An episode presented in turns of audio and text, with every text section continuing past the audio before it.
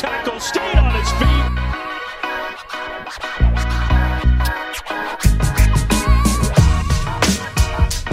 Welcome back, everybody, to another episode of Blake's Take. And as crunch time approaches and the regular season begins to come to a close, stars who have been injured are making last minute returns to try and make something happen in the last couple of games of the season. We will start with the king himself, LeBron James, returning after a slight retweak of his ankle, putting him out for two games and trying to keep the Lakers' hopes of not being in the play-in alive. LeBron didn't miss a beat in his return as he got right back to it, making the first field goal of the game and then building the team chemistry all around alley oops to Davis and one from Schroeder to himself, really building up the energy in the game. Davis ended up leading the way in the first, scoring 17 points, which is the most he has scored in any quarter this season.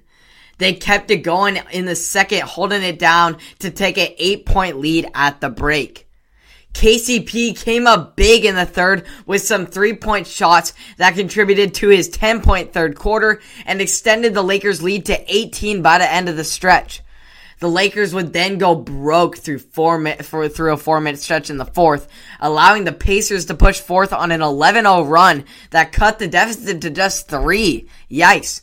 But LeBron doesn't let people off that easy as he had a big three to break the cold streak and then followed up with a beautiful fadeaway floater to cap off his 24 point, 7 rebound and 8 assist return alongside Anthony Davis who contributed 28 of his own to get the Lake Show the 122 to 115 victory for the fourth straight victory that they desperately need to stay in contention with the Blazers who just need to beat the Nuggets to avoid the play-in.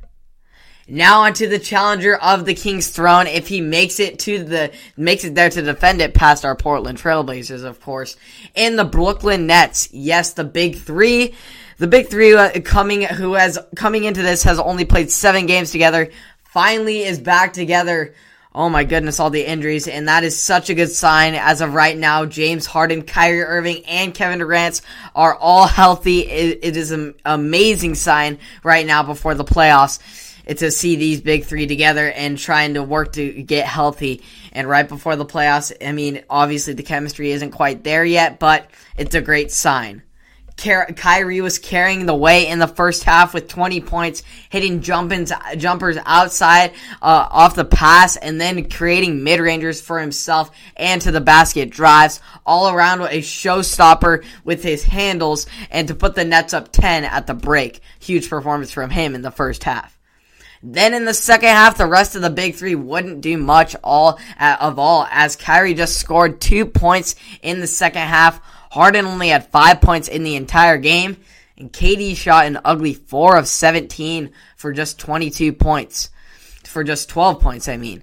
Nevertheless, they contributed the, in other ways, getting the more experienced bench this season a chance to shine, and so did, and that is just what they did, uh, getting it out and with their 13 assists as a trio, while also grabbing 16 boards. This set up Jeff Green for several three pointers that contributed to his 19 points, as well as Bruce Brown's down low snagging of 12 boards and getting some buckets himself of 16 points, which was a big part in keeping the Nets in this game and paving the way for a 105 91 victory. The chemistry will get there for sure. The Nets, they are incredible. They have incredible superstars in that big three world class talent. It's just a matter of time and game reps and knowledge of one another at this point going forward. And if they can, when they figure that out, it's just, they're unstoppable. They're too good. They're just too good. I just wish we could have seen this unfold in the regular season instead of just seeing how it goes down in a very important postseason. But nothing we can do now. We can only hope that all three of these superstars can remain fully healthy through the entire postseason. And if they do that, they'll be in a very good spot to win a championship. And same with LeBron. If him and AD can be fully healthy, they're they're a scary team in the West. No matter how good the Utah Jazz are and the Phoenix Suns and even our home Portland Blazers, to Portland Trailblazers. This team is the reigning champion of the of the NBA. They with AD and LeBron fully healthy, they can make some damage happen, especially with Dennis Schroeder now filling the role of Rondo from last year.